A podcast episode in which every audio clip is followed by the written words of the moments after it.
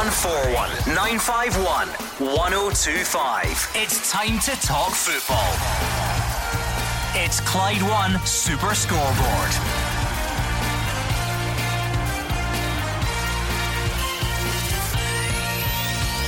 Good evening and welcome to Clyde One Super Scoreboard. Jermaine Defoe is describing Rangers as the perfect fit after joining up with the team in Tenerife. Brendan Rodgers is happy with his business so far but is targeting more deals in the coming weeks. And Ross McCormack says rejoining Motherwell is about giving something back to the club. I'm Gordon Duncan. Joining me tonight is Jim Duffy and Mark Guidi. Yes, it's uh, all building up. We're still in the middle of the, the winter break, uh, Gordon, and looking forward to the Scottish Cup ties a week uh, on Saturday and Friday night for Rangers. But the signings have been terrific, and both managers still keen to add to their squads. And I think it'll be interesting as well, particularly at Celtic and Rangers I think there'll need to be one or two going out the door mm. just to help balance the books. In the second hour of tonight's show, as you've been uh, well aware all week, we're trying to do something a bit different in the second hour. It is the winter shutdown, uh, trying to do a couple of features for you. So, Chris McCart, the head of Celtic's Youth Academy, will be joining us in the second hour. Make sure you stay tuned for that one. Uh, Jim Duffy, when you hear of um, warm weather training camps mm-hmm. to Dubai and to Tenerife and signing Jermaine Defoe and Oliver mm-hmm. Burke how far removed is the lower league transfer window? How, how difficult is it in your role as Dumbarton boss? Yeah, it's like years away, Gordon. There's no doubt about that. You know, the bigger clubs obviously have um, got the budgets and the facilities, the resources, and, and also, you know, they've got the you know the stature to go and attract these type of players. Um, but financially, it's, it's it's a world away. Um, you know, people are talking in thousands of pounds, and you know, at times we could be talking of a hundred pound or a couple of hundred pound tops, and and therefore, you know, the the, the market is is is is, is a different a different uh, prospect altogether. We've maybe got to look at younger players, or perhaps players who are just looking to get regular first team football, um, and and and something like that, who want to play who, like you mentioned, Ross McCormack earlier on, maybe we just want to go and enjoy their football again and get back playing on a regular basis. So it's a completely different market, but nevertheless, you know, you have to work uh, within the budget you've got. 0141 951 That's the number you need on the phone. So let's hear from you. And you can tweet at Clyde SSB. Uh, the transfer window, it's, it's nothing new. Mark Guidi was obviously brought in for a, for a reason. Um, not everyone is, is a fan of it, having to do the business all in that period. But for us, it's great because everything comes along at once, everything's condensed, and there, there is an excitement. It's only the 9th of January. We've still got a few weeks left to run, and I think everyone would agree that at least some of, some of the names and some of the business being done so far um, has been exciting so far. Uh, what is it? Is it about a, a decade now? The window mm. longer? Mm, yeah, I would imagine. about a decade. Yeah, aye. No, it's it's, it's, it's probably it's longer actually, aye, longer than that. Longer. Yeah, yeah, longer aye, than that. A bit yeah. longer. Um, no, it's great, and and I have to say, I've not, not really discussed it in, in, in detail, but um, I think the signs of Defoe and Davis are, are top draw.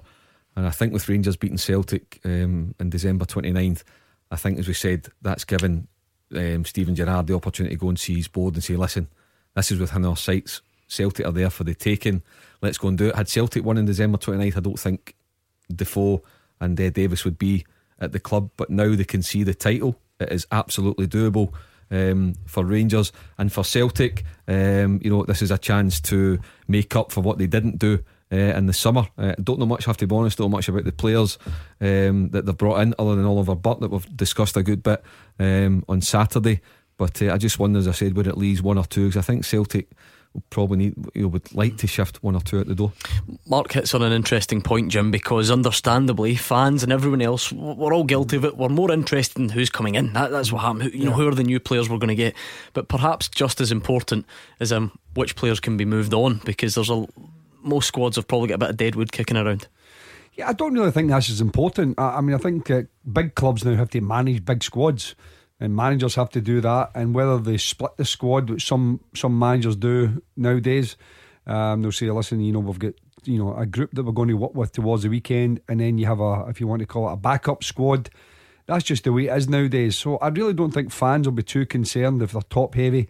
Uh, and certainly the board, I don't think will be overly concerned, provided the players they bring in, you know, hit the ground running. But it's always difficult, you know, when you bring players in. I mean, uh, you, you, mentioned earlier on that J- Jermaine Defoe says, "Oh, this is a perfect fit." you don't know if it's a perfect fit mm. until you until you're up and running. I seen Connor Goldson doing a little interview the other day there saying, "Oh, listen, you know, even he's surprised at the demands of winning matches." He said, "Oh, if you've no, you know, if you're not, if you're drawing a match within ten minutes, he said the fans are ready to go for you." And you think they say, "Well, that's the nature of playing for Rangers and playing for a huge club with huge expectations." And similarly for Celtic, so it's okay having talent, it's okay having ability, potentially for younger players, experience the, the, I think Davis will know more. Steven Davis will know more because he's been there, but he was also there at a successful time or a more successful time. So, so therefore, it's it's going to be interesting to see how these players because you can have all the experience in the world, but uh, you know until you such times as you're thrown in there. You don't mm. really know how it's going to go. Yeah, that, that's a, a fair point as well, Mark. Because even having played at what we call a high level, you hear that all the time. That mm. still might not mean that you've experienced the types of demands that come at Celtic or Rangers. No, listen, we've, we've, and uh, you don't want to see any player fail or whatever, whatever word you want to use, but you know, we have seen players come up here and think they're coming up for a jolly. Oh, it's only Scottish football. But as Jim says, and as Connor Goldson has said, and many of them say, you actually don't realise about it. It's not about, oh, we've nicked a point away from home. No, you've actually got to go and win the games. For someone like Connor Goldson, I think he's been a really good signing um, for Rangers, but I, I'm not 100% sure. But I think Upton he's probably played about like 30 first team mm. games at a, a, high level. All of a sudden he's coming up here, he's having to play 40 games already in the first half of the season, Europe, bump, bump, bump, bump, bump. So it can be a rude awakening. I think the most recent classic examples, of course, Joey Barton coming up, thought he was coming up with the cigars mm. out. I'll put yeah. Scott Brown in his place, we'll go and win the league, bump, bump, bump, Albany play the mm. year. And three months later, he's he's out the yeah. door. So for Jermaine Defoe, like I say, I think he's a great signing for Rangers. I think he will score goals. I think he'll get between 12 and 15 goals, no problem. But only if he's got the right attitude. If he's going to come up here and think he can get a cigar out, he'll get found out. Yeah, top players. I mean, you mentioned uh, Joey Barton, Roy Keane was another one that came up here, and people say, well, he maybe wasn't 100% fit and all these things, but still people thought, oh, but in Scottish football, he'll coast it.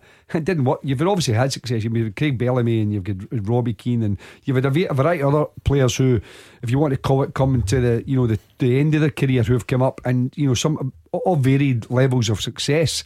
But it doesn't guarantee you, Gordon, anything. You could be a 20 year old or an 18 year old like Timothy Weah, or you could be a 35 year old or 36. So it really just depends on, I think, how you go into the system of play uh, that, that that particular club is playing how you handle the demand and also the profile.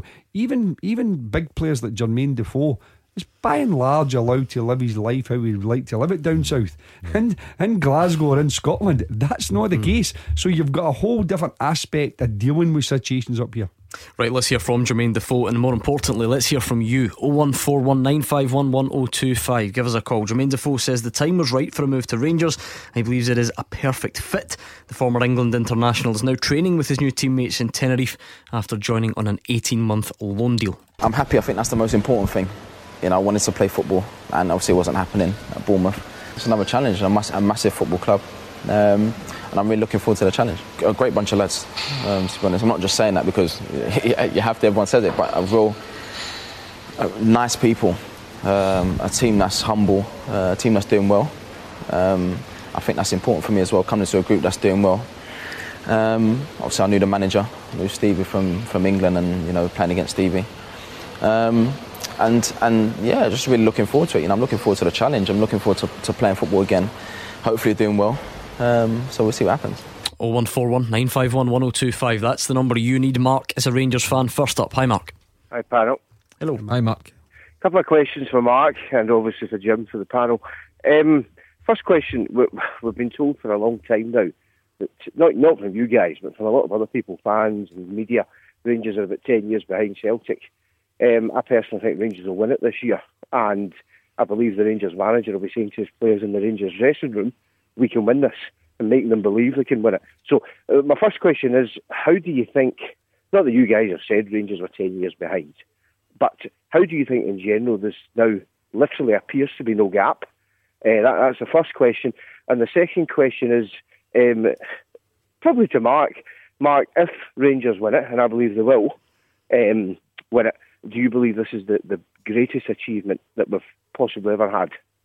For, from Rangers' point of view, if they're yes. to win the league this season, oh, I would, yeah, certainly. In what, however far you want to go back, the past thirty year or, or whatever, yeah, I'd find it hard. nine in a row. Uh, listen, nine in a row kind of stands alone as a special achievement. That this is only one title, but given the circumstances of you know, appointing, I don't like using the word rookie, you know, an inexperienced manager who has, has proven so far to be right up for it. The the turnaround that were there, you know, the dead wood that was in the club, you know, boys that were just picking it away, that weren't up for it, boys that he's helped reinvent, like an Andy Halliday and bringing in signings and considering the the um, the continuity that Celtic had, a top top manager. Um, and a squad with a winning mentality. If Rangers are to emerge as, as champions in the middle of May, I'd have to say yes. It would be. I it, it might be the greatest in, in, in many many decades. That said, Mark, I would I would urge caution because I, I do think that Celtic, um, as much as there's the 11 points just now Celtic have game in hand, I do think that over the piece Celtic squad is stronger and also they do have that winning mentality, having got over the line. They know what it takes to go over the line, but they're certainly at the moment, um, you know, when to give our predictions in, in August at the end of the transfer window, I had probably Celtic down as yep. as 90 10 to win the league. You know, 90% certain to, to win the league. Now, I would have Celtic 65 35. Very yeah. precise. Can I just quote you? You just quote you, Mark. You said in, in, August, and I remember on the radio, you said that something special was happening at Rangers when Gerrard came in. I, well, I, I said that probably around right. about October time, Mark. Once yep. giving them a chance to work and settle in, I went and spoken to a few people that have been working with him, done a bit of research. I wouldn't make a comment like that lightly, but yeah, right. I was I was told very very good things about no, it. And like I said, a special manager. And, and the potential, the potential to become I mean, a special manager. Gerrard has taken the Rangers through 14 European games and I know we didn't get through, but to make 10, 12 million for the club, get through eight qualifiers, eight games, is unbelievable. But the, the league as well, I believe that he'll be telling his players we can win this. Well, absolutely. Listen, that, there's, there is, listen, there is no doubt about that. Inside that Rangers camp, um, particularly after beating Celtic in the last game and what they'll be doing now over in Tenerife, there is no doubt there will be 100% belief that they can win the league this season. Yeah, I mean, I think that uh, Rangers have, have thrown down the gauntlet to Celtic and say, listen, we're up for a challenge here. I think, like everyone else, I mean, Mark says 90%. I thought I was 100% certain that Celtic would win the league in the summer, and I thought they would win it comfortably. But it hasn't, it hasn't worked out that way so far. But it is in this January period, um, you know, Celtic are still top, still have a game in hand. Uh, but Rangers have closed the gap dramatically. I, I, don't, I don't go on the whether it's a 10 year ahead or whatever expansion. I think it all depends if you're just talking about first team football or trying to win a title. If you look at the the actual structure of the club, there are still gaps that Rangers have to fill. But but for the Rangers fans, they want to see the first team. That that's what they're gauging everyone on at this moment in time. How close are we to Celtic? Can we overtake them? And that's where um, Rangers have made the signings of obviously Defoe because everything was reliant on Morelos, and I think that was a big um, you know, a big signing to sign somebody like Defoe because they needed the extra firepower. There's no question. They need a bit more creativity and a, a little bit more balance in midfield when Davis has come in. Um, you know, so there's there's been two two areas that I think they had to strengthen, and and Steven Gerrard has done that. But Celtic at the same, they they looked and only had really one striker, Edouard, and they've went out and brought in two. So therefore, again, there's going to be a real competition. But until Rangers do win silverware, I don't think you know, you can turn around and hmm. say, well, this is this is uh, you know everything in the gardens rosy because yeah. they still lost out in the semi final. They still, I think, should have got to at least the final of the League Cup. Yeah. They still have one or two moments in games. Uh, in disappointing game where I think they, they could have capitalised on. So I think there's still a little bit yeah, to still go. not won a trophy yet. But, but line, yeah. these two signings in particular, I think, is is definitely going to improve Rangers. Okay, thanks to Mark and Giffnock. Let's go just along the road to Simon and Clarkston. Hi, Simon. Hi there, how you doing? Not bad. What's on your mind, Simon? No, I was just actually kind of picking up points uh, Mark had said um, regarding kind of like comparing them to comparing Defoe basically to Roy Keane, uh, Robbie Keane, all these guys. I think kind of maybe me remember Defoe plays at the top end of the pitch, so he only has to run 20, 30 yards either side.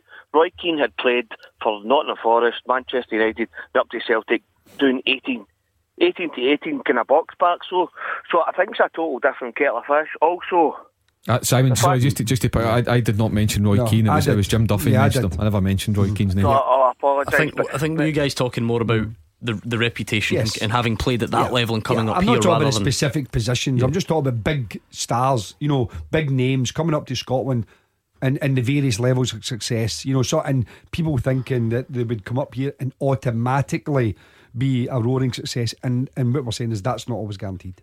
Simon. No, no, I definitely agree, agree with that. But because coming up to Glasgow and obviously the physical shape that Defoe is in, I think he sets himself a wee present apart from the rest of them because basically he's got a born again Christian, doesn't drink all that. So there's a there's a perception that you get to 36 and basically you're done. But I think Defoe is a total different entity for whoever else comes up.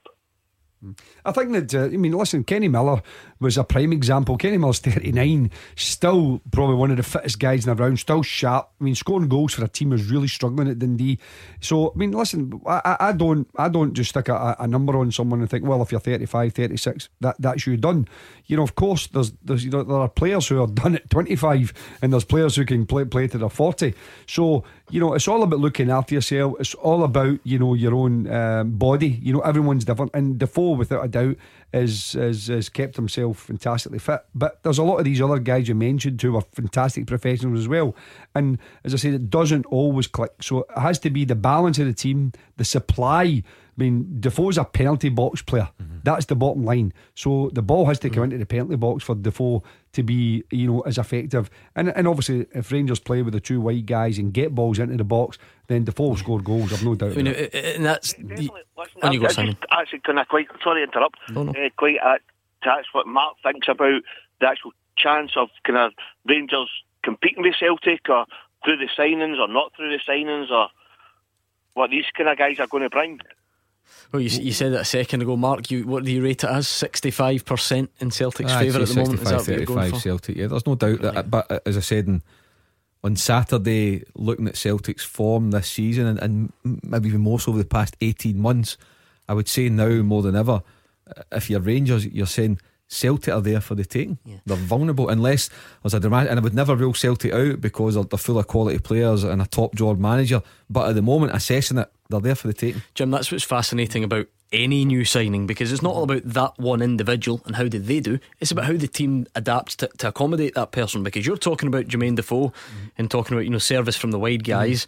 Mm-hmm. Uh, you know, it's Candeias on one side, whoever it may Ryan be, yeah, on the other side are we assuming that Morelos is also up front with them? If that's the yeah. case, someone mm-hmm. someone loses out somewhere, someone behind yeah. them doesn't play. So it's all about finding a balance. Yeah, I mean, if he decides to play the two of them together, I mean, again, it's just options. I say this, it's another uh, top quality striker. I mean, obviously Kyle Lafferty was the one that was brought in, hasn't quite clicked for him. But Rangers now have different options. I mean, Lafferty's big and you know, aerial presence. And Defoe, as I said, is a, is a poacher, always been a fantastic penalty box player. Morelos is, is obviously the top goal scorer. So, listen, they've now got plenty of options up in that area of the pitch, whereas before I think it was something they lacked. But you know, again, they've done a different strategy. They've went for less risk with guys, you know, eh, because they're looking at this season and next mm. season. Steven Gerrard knows he can't say to the Rangers fans, listen, give me three years and we'll see if we can win a title. He has to put down a mm. marker now, which he's trying to do. Celtic have went in a different, slightly different way with younger potential players, Oliver Burke, as I say to uh, and Timothy Weah and stuff. So they they've brought in guys who they think will, will bring them something over a little bit longer period of time. But there is a challenge on now. There's there's no question. But I think Brendan Rodgers has alluded to that. Well, we're about to hear from Brendan Rodgers, so let's hear from you. The Celtic boss is coming up after the travel with Amber. Clyde One Super Scoreboard with Thompson's personal injury solicitors. Win the compensation you deserve. Talk to Thompson's.com. Clyde One, the official station of Glasgow Rocks, up against Manchester Giants at the Emirates Arena, Sunday 5 pm. Tickets at glasgowrocks.co.uk. Mark Guidi and Jim Duffy are here with me, Gordon Duncan, on tonight's Clyde One Super Scoreboard, and we'd love to be joined by you. So you have two options: give us a call or tweet in at Clyde SSB. Uh, whiskey for breakfast has t- tweeted in. yeah. uh, it, says, it says Celtic are signing young, hungry players and will sign more if Celtic get the defenders they need. They have eight home games before the split and five away. They'll pull away and probably rather quickly. That's at Clyde SSB. On the phones, it's 01419511025. Let's get the thoughts of Brendan Rodgers before we hear more from you. He's delighted with the business so far, but he says there is more to come. Oliver Burke and Timothy Weah on loan, and he also says he's expecting big things from 21 year old Vakoun Issoufou after he agreed a four year deal. He's a, he's a young boy that we believe has got a lot of potential. and uh, and like I say, he we wanted to increase our options at the top end of the the field. Uh, hence the reason for bringing in the guys that we've done so far, uh, and he fits that really well. So he's um, you know quite strong, a nice touch on the ball, uh, gives us good balance up there, and he's he's he's good in the air. Oliver, firstly, who, who came in, he's a huge talent. He's coming into an environment which is very much a coaching environment, which is about improvement and development. And uh, and like I say, he uh, he knows the pressures of a, a club like Celtic. So his pace that everyone knows is phenomenal you know, we, we want to try and help improve his view of the game, you know, improve him tactically, and we think that we can do that. And Timothy's a young boy that we'd seen in pre-season. Our connections with PSG means that we we've got a lot of good connections with a lot of their players, and he's a delightful young boy. You know, he carries a heavy shirt with his father, uh, but he's, he's the humility and how he carries himself is, is fantastic, and and just meeting him and his family, he's very determined. He had other options to go to, but he they and he felt that Celtic was a good option for him to, to continue on his development. 01419511025. William is a Celtic fan from Craigend. What have you made of the signing so far, William, and what's next? I think how you doing, guys? All right. Good, thanks. Uh, I think the I think the signings. I think they're quite similar to what we've got. Uh, I think Edouard uh, looks quite similar to the, the boy Bay, Bayo. Uh, I think the the boy Timothy Weah can play wide, and I think uh, uh, Burke can play wide as well, you know. So, but I'm a wee bit different. A wee bit different for, for maybe some Celtic fans. I would like to see Ralston get his chance at right back uh, rather than buying buying a right back. Uh, and also, I would like to ask Jim about wee Jack Aitchison, how he's doing, and the goalkeeper situation as well. I think Celtic need a goalkeeper. Uh, I think the boy De Vries is is older than uh, Gordon, and uh, we've got Bain there, and the boy at the boy at Ayr's doing well. Do, I think it's uh, Ross, Doohan. Ross Doon. I I think he's doing well at Ayr's. So I would like to ask Jim if Celtic would would bring that boy back after the season and maybe play him as a third keeper. You know, I don't know what he thinks of that. Well, I think it's like any any young player. Um, obviously, first and foremost, getting first team experience is great. So, like, for instance, Ross going out to United and getting these games. I mean, obviously, the ideal person was Chris McCart, who's coming in the second half of the show, who's uh, you know in, in in charge of that department, and he can let you know uh, how they how they feel, how Celtic feel about uh, players going out on loan. But uh, you know, it's all about experience. I mean, Celtic are doing a similar thing. Timothy Weah, for instance, and you hear Brendan Rodgers saying that that you know coming away learning the game. Oliver Burke, he said he's got they're going to try and educate him in his game knowledge, game awareness. So Celtic are doing a similar thing with a lot of their young players. So you know where it's Ross doing is going to. I think Conor Hazard has went into Partick Thistle. Thistle recently. Um, yeah, I, I, agree. I agree, William, with yourself that it'd be great for one of those young goalkeepers or any young players to go back in. I'm, I'm a big fan of Anthony Ralston's. I think Anthony Ralston, every time he's, he's in a Celtic team, he always looks you know accomplished both defensively and in attacking. Uh, and I'm a bit, a little bit surprised that he's not played more first team games for Celtic. But again, that's uh, the choice. Mm. when they've had Gamboa and obviously Lustig, and even at times they've put Ajer there, who's not a natural right back.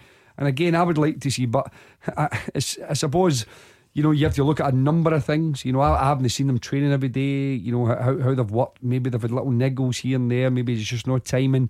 But certainly for me, I think Anthony Ralston, if you had Anthony Ralston one side, mm. Kieran Tierney another, two young boys that come through the ranks, both tremendous energy, good defenders, good going forward. I think it's a really good mm. situation for Celtic to be in. But you know, Lustig has been the preferred choice whenever he's fit. Anything you can tell William about Jack Aitchison? He was asking. Yeah, well, Jack, Jack was a young player. Came, in, he came into Dumbarton just before I went there and played a few games. Uh, you know, for one reason or another, he just didn't feel 100% comfortable. So he went back to Celtic. So he's been back at Celtic's um, development squad uh, um, in their group. Again, as a young player, to get thrown into Celtic's first team very, very young. I think 16 years of age or something. And uh, again, a player with potential. I think it's difficult when Celtic go out and sign an 18 year old from PSG as a, as a striker or a forward then it kind of tends to, to tell you that they, they don't believe that the younger players there are quite ready for that next stage in that area of the pitch. Um, because if they, if they, were, then why would you go and sign someone from France? So I think that uh, he's obviously got a little bit of work to do, maybe physically looking to develop because it does that side of it does take longer, you know, just to, to get that extra muscle on because ability, technique, sharpness, very very good player, but maybe Celtic are just looking for a little bit more physicality, and that's part of the reason why they've brought in three players at the top end of the pitch. William.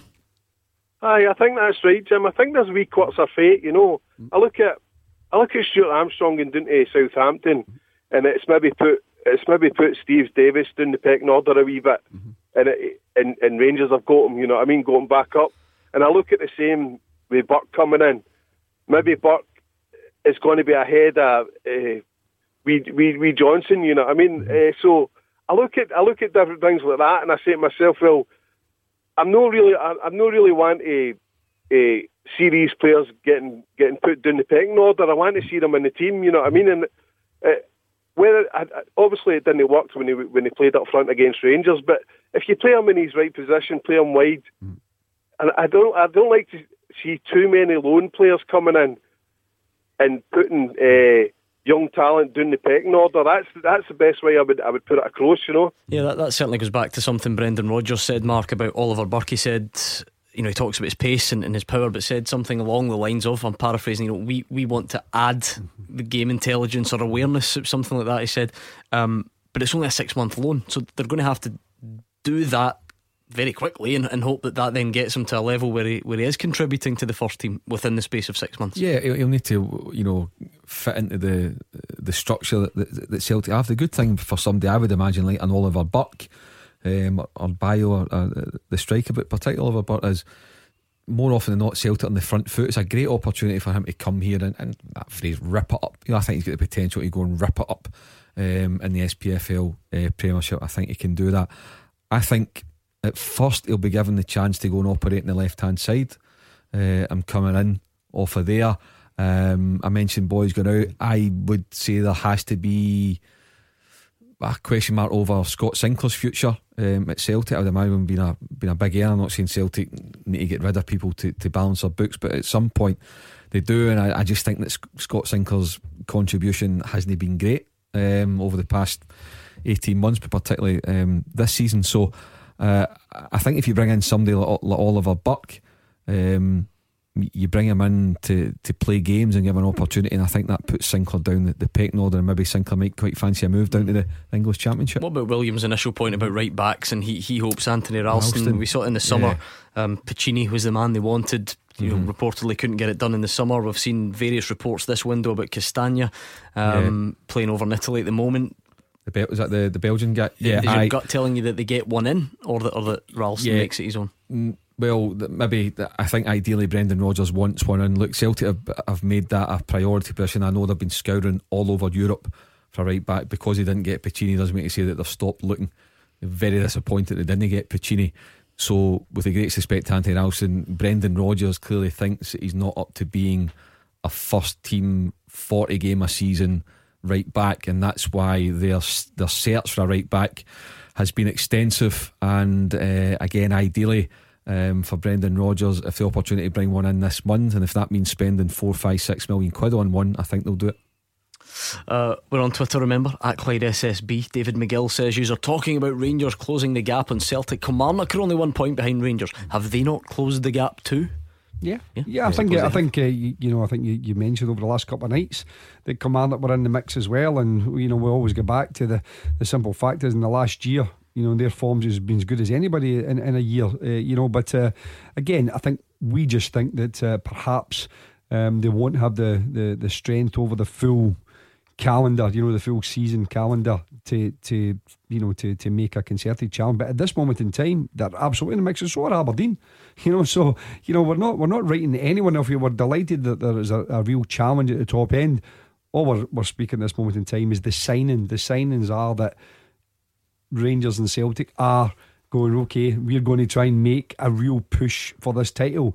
Kilmarnock, as far as I know yet, have only lost Jordan Jones, not not out the door yet, but signing a pre-contract. So they, hmm. they they look as if they could be losing talented players rather than improving. And I think with the other teams improving, you would expect them to to to, to start to create a gap. I'm, I'm glad you mentioned Stevie Clarke because I, I, hmm. I, don't think we've we've mentioned us. Well, certainly I've not hmm. spoken about it, but in terms of the praise that have been lavishing on, on Steven Gerrard and what he's done in a short space of time and, and continually for, for, for Brendan Rodgers, actually the most successful story and the person who does deserve the most the most praise for 2018 without a doubt is, is Stevie Clarke because because this is a West of Scotland mm. programme and 95% of the time all we think about is the old firm. But actually when you take it back and analyse it you look at Steve Clarke's budget and you look at what Steven uh, Gerrard's had uh, and what Brendan Rodgers has got but actually the best story the best achievement by a distance is Steve Clarke.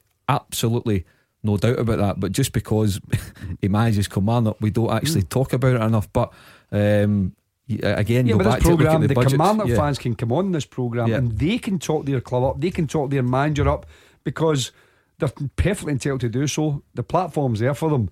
You know, and it's it's important that we you know we look at the achievements of these the, the you know the, this this type of manager mm. who's been absolutely sensational. As always, differing opinions on Twitter. Gary Henderson says that um, Celtic's young dynamic signings will always beat the desperation of past it established names, and Celtic will win the league by 10 points minimum. But Ewan says Rangers signings are 100 times better than Celtic's. 100 times. He says Davis knows the score, Defoe is a Premier League striker, Oliver Burke flopped in Leipzig, and Weah will need at least a season to settle. So there we go. Uh, we can uh, agree to disagree. 01419511025. John is in Provanmill. Hi, John. Stephen Gordon, Kieran and Mark. Hello, John. Hi, John. Uh, Mark, can I get a wee point to you, mate, if you don't mind? Yes. into the debate. See, you said uh, Celtic are taking. Can you define that for me? What did you base that on, mate? I base it on the results this this season and, and the league position. I base it on the fact that on Can the stop road, there. Can stop you there. Yeah. League, posi- league position. Uh-huh. Where are they? Yeah, they're top of the league. So how can you how can you say they're after taking at the top of the league, mate?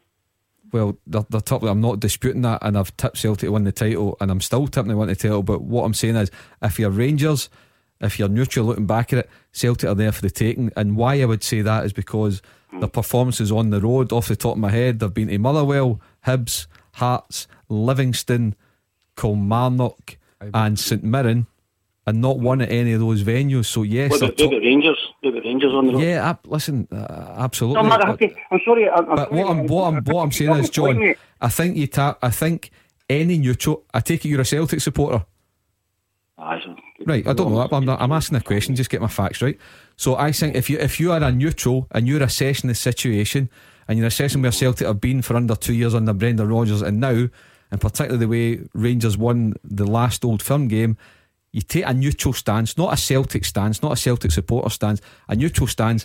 I would say that Celtic, if I'm Rangers, I'm saying, yeah, absolutely this season, Celtic are there for the taking. That said, Celtic might still go on and win the title by 10 points. That wouldn't overly surprise me. But at this moment in time, you would have to say that Celtic are there for the taking. It just doesn't make sense to me, Mark, because when you say about Ibrox Celtic, I would say about four players right out. It draws you out a main player. You know, he scores in big games. But the best player in the team, I think, McGregor left back. No, no striker. Listen, Rangers deserve to win the match. I'm not, I'm not disputing that fact at all, Mark. Mm-hmm. But what I have to take a is when you come out and say Celtic are taking Rangers.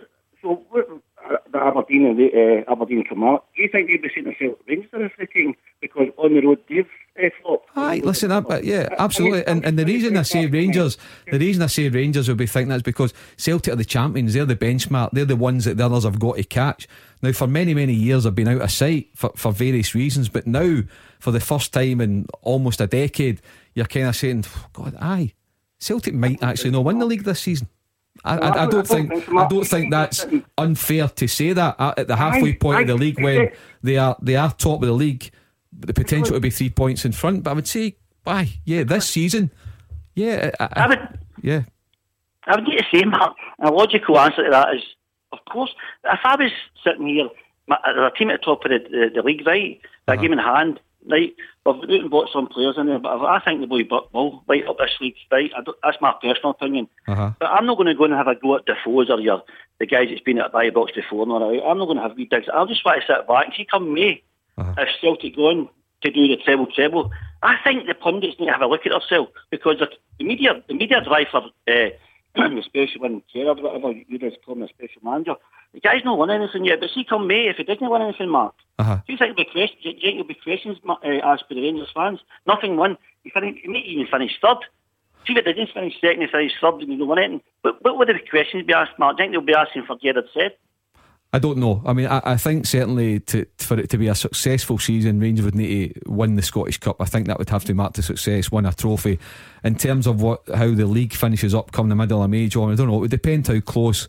If they didn't win it, but say they're within four, five, six points of Celtic, you'd have to say that is terrific uh, progress. But I think now, considering the situation, if you want to put a Rangers hat on where it stands right now and what Rangers have done in terms of the, the expenditure on Defoe and Davis, I would say that Rangers would be very, very disappointed if they're not champions in May. Right, we're running late for the travel. Thanks to John and Provanmill. More calls after we hear from Amber. Clyde One Super Scoreboard with Thompson's personal injury solicitors. A team that gets results every week.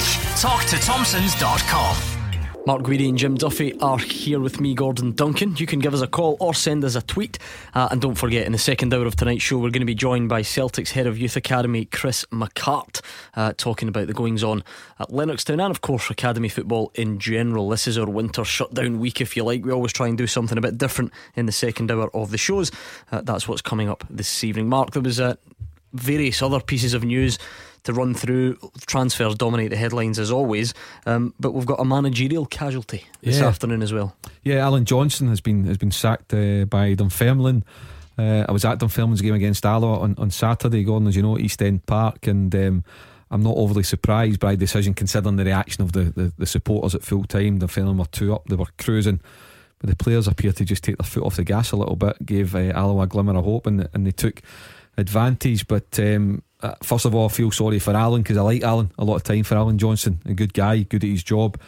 But what I would say, whoever's next in at that job, they're inheriting a fantastic squad. To be fair to the Dunfermline board, they, they've certainly backed their manager, some really right good players in there, and they should be they should have more points on the board. So there's a real chance for somebody to get in there and do well. And as always, Jim, out of work managers or managers operating at perhaps a slightly lower level, they're all on red alert. You've seen guys like Jim Goodwin's name mentioned. It's, it's early days, but an attractive position. I think Jim Goodwin would be the favourite for me because I think he's done a fantastic job at Alloa. And again, as I've said many times, and Alloa seems to be a good grounding uh, a, club to, to learn your trade. And uh, you know, I think Jim's next on there. They're, they're um, uh, you know.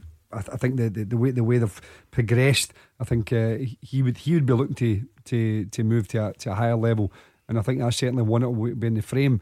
But I, I think it's difficult. I mean, although uh, I, I agree with Matt to a certain degree that they have a, a lot of good players in Fairman, the one thing that they they they lost was their goals. They had Nicky Clark and Declan McManus, and both of those players were transferred in the summer. Mm-hmm. You know, one way to Dundee United, one way to Ross County.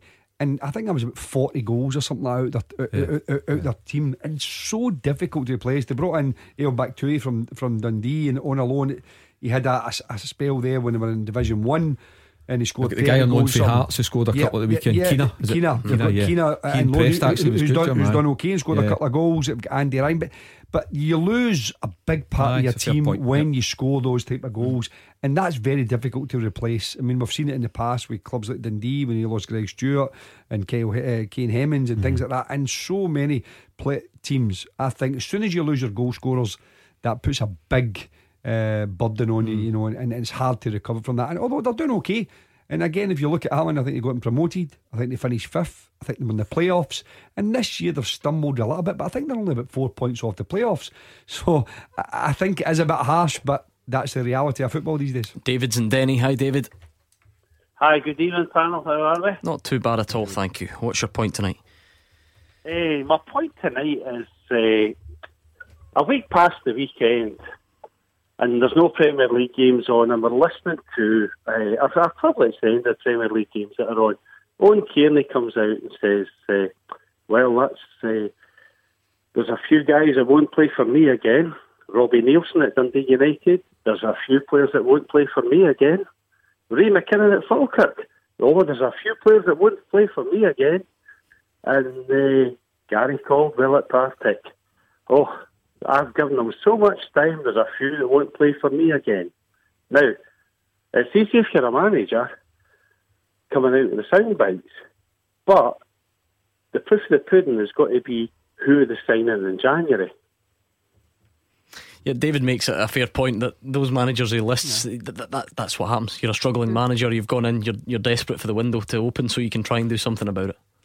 Yeah, I don't quite get what David's point is there in terms of he's just he's they're just telling the public or their fans that these guys are, are getting moved out.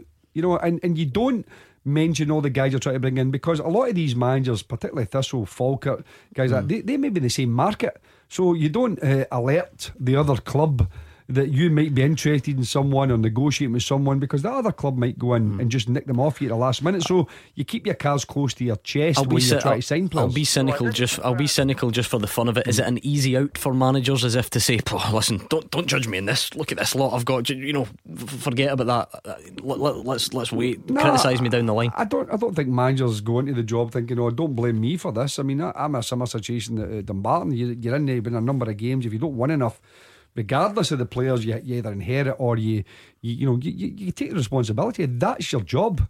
You know you can't then pass the buck to someone else that had the job however many months ago. So no I think it's I said they will get players in but what all, all they're doing now is just announcing that a lot of these players will move on. They're also alerting other clubs. They've probably told their agents. They're probably they might well have emailed other clubs listen these guys are available. Like Mark says at the top club just try to create space create a bit of finance to bring other players in, and they will bring other players, and they have done. I think Falkirk have brought in about five already. Yeah, I think yeah. Ray McKinnon. I would, I would agree. I would agree. Falkirk have brought five, yeah. but and I yeah. think Thistle brought in a couple. Or six. I, I, think a couple at this moment in time. Yeah, they have. Yep. I think they brought Gary Haskins, I think Thistle, Gary I Haskins, Thistle, I think Conor Hazard, and I think they brought in Somebody else. another yeah. player. I thought so, Thistle were up to five and Falkirk were up to seven, but it's certainly it's around that. So, David.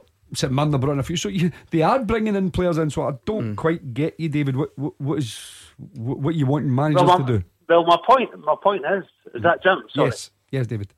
My, my point is that some of the managers that have come out and said that mm-hmm. will hang out their players that they're getting rid of, mm-hmm. will not be able to bring in better players, mm-hmm. and still not achieve what they need to do for their team over the season. So it's an easy soundbite. Now, there's a lot of managers on that cycle. Uh, whether it's in the the, the, the Scottish League or, or, or Gary, who went uh, 10 games at Chesterfield with one win, and now he's at Partick with one win and 13. Uh, sometimes you've got to find out who can manage and who can't. Mm-hmm. Yeah, I mean, again, as I said, the the, the, the managers will ultimately be um, judged by, as I said, the results. Recruitment is another big thing. There's no doubt that that's part of your uh, your job to recruit well, and, and then if you get results, fine. If you don't, you lose your job. That that mm. that's that's what will happen if they if he doesn't turn results around, regardless of whether he's in there for three months, six months, or a year, you lose your job. And so managers are are keener than anyone and more determined than anyone to get it right because it's their neck is on the line. Right, let's be quick and squeeze in Johnny, who's a Kilmarnock fan in Paisley. Hi, Johnny. Hi, I'm um, wanting to talk about the Steve Clarke success story. Mm-hmm. Um, it's just trying. Jim Duffy was obviously saying he's wanting Kilmarnock fans to phone in, mm-hmm. but these are so biased to the old firm that it's unbelievable. So, so hold on. Let, let, let me get this straight. you're you're using your opportunity to praise Kilmarnock to, to actually complain about the old firm instead. Yes, precisely. Because oh, right. week after week, it's Rangers, Celtic calls. But not only that, I want to talk about another thing. And Go I for want it. to talk about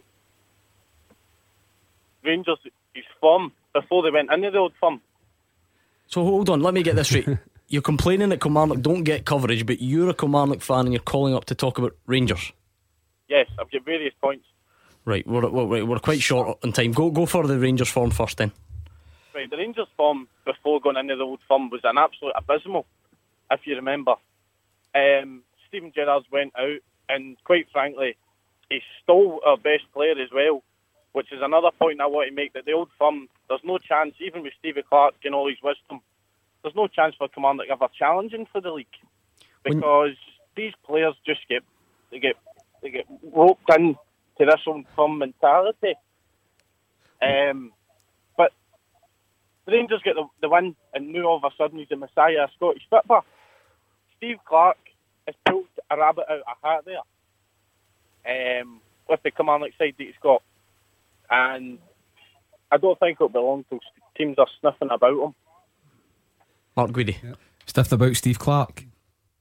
Yeah, I listen. He, he absolutely de- deserves it. Um, you know, he did say that just ten minutes ago that the best story of the year isn't Steven Gerrard or Brendan Rodgers or whoever. It's Steve Clarke. And we said that that is the most successful story of the year and deserves the most praise. It's just because it's mainly Celtic and Rangers fans that phone in. But that's good that you've phoned in to speak about Rangers. But um, yeah, Jordan Jones, you're right in terms of the point you make because that's what we said. It's such a remarkable job because of the difference in budgets that Steve Clarke's got to come with. But when the, the downside of doing well and being successful is it attracts attention to your players and under different circumstances, Johnny, where I do have a lot of sympathy for Kilmarnock was normally they could have comfortably got at least 500 grand, I would say, in the, in, in, the current market for somebody like Jordan Jones. But just because his contracts in his last six months, um, you know, they might end up doing a deal with Rangers for maybe 80, 90, 100 grand, maybe. I don't think so. But you're going to lose a guy for nothing. And for me, that's sad that when you do develop a player and do really well with, with them, you don't get the proper going rate. Right, thank you to Johnny and Paisley. We're already a minute late for the news. Uh, Anthony Neils on Twitter he says Celtic have let other teams get closer to them with some complacent, mediocre performances this season. Normality will soon be restored after the break. It's time for this. Beat the Pundit. With goals in the Scottish Sun, the SPFL and EPL latest every Monday, Wednesday, and Saturday. Beat the Pundit next up. Your chance to take on Mark or Jim. Give us a call, please. 01419511025. Do it quick. You only have until the news at 7 o'clock. Clyde One Super Scoreboard with Thompson's personal injury solicitors. Great results for Scottish accident and injury victims for 40 years. Jim Duffy and Mark Guidi are here with me, Gordon Duncan, and we have been joined in the studio by Celtic's head of youth academy, Chris McCart. So we're going to be talking all the goings on at Lennoxtown and, of course, academy football in general. Something we always try and do at this time of year uh, when the Premiership goes on its holidays. So we'll get to that. Keep the calls coming on 0141 951 1025. Uh, but first, let's do this. Beat the Pundit. With goals in the Scottish Sun, the SPFL and EPL latest every Monday, Wednesday, and Saturday. Beat the pundit time. Mark Guidi and Jim Duffy are standing by. One of them is taking on Duncan from Lanark. How are you tonight, Duncan? Aye, not bad. Fancy your chances? Uh, I don't know. I got beat the last time I was on. Ooh, so on for a bit of revenge. Aye. Who beat you? Was it one of these two? Uh, no, Hugh Keevins. Oh, I can't let you live that down, honestly. You'll never get over I'm not over it yet. Right, let's see how you get on tonight. Heads, you're up against Mark. Tails, you're up against Jim. And it is Tails. So, Jim Duffy, I'll give you a spot of Clyde 2 in your ear so you don't know what we're saying. And we'll get the clock up and running. Duncan, you've got 30 seconds. You're going head to head. You can pass. Here is your chance to beat the pundit. You ready? Yeah, yeah. Which Hibs player is out for the season after knee surgery? Boyle. Who's the manager of Morton? Pass. What nationality is new Celtic striker Vakoun Issouf Bayo? Nigerian. Uh, where did Lawrence Shankland begin his playing career? Queen's Park. Which Scottish town do Arthurlie play in? Pass. A manager Allan Johnston has left which Scottish club? Dunfermline. Name one team to have made five total appearances in Scottish Cup finals. Uh, Partick Thistle. Timothy Weah just about started. Timothy Weah's father is the president of which African country? Uh, pass. Okay, doc. Let's bring Jim Duffy back. Jimmy, you with us? Yeah. You Listen are. to one of the greatest pop songs ever written, Billie Jean by Michael Jackson. There we go. Sorry to tear you away, but we've got important business. You ready? Yep. Okay, doc. Which Hibs player is out for the season after knee surgery? Martin Boyle. Who's the manager of Morton? Jonathan Johansson. What nationality is new Celtic striker Vakoun Issouf Bayo? Ivory Coast. Where did Lawrence Shankland begin his playing career? Uh, Queen's Park. What Scottish town do Arthurlie play in? Uh, Ayrshire. Manager Allan Johnston has left which Scottish club? Dunfermline. Name one team to have made five total appearances in Scottish Cup finals. Celtic. Timothy Weah's father is the president of which African country? Liberia. Okay. You think Celtic have been in five Scottish Nah, Cup I- I, finals? I was I was just thinking in succession. I had this kind of succession it was quite a confusing head, question. So I, didn't, I didn't quite get it. Duncan, what do you think?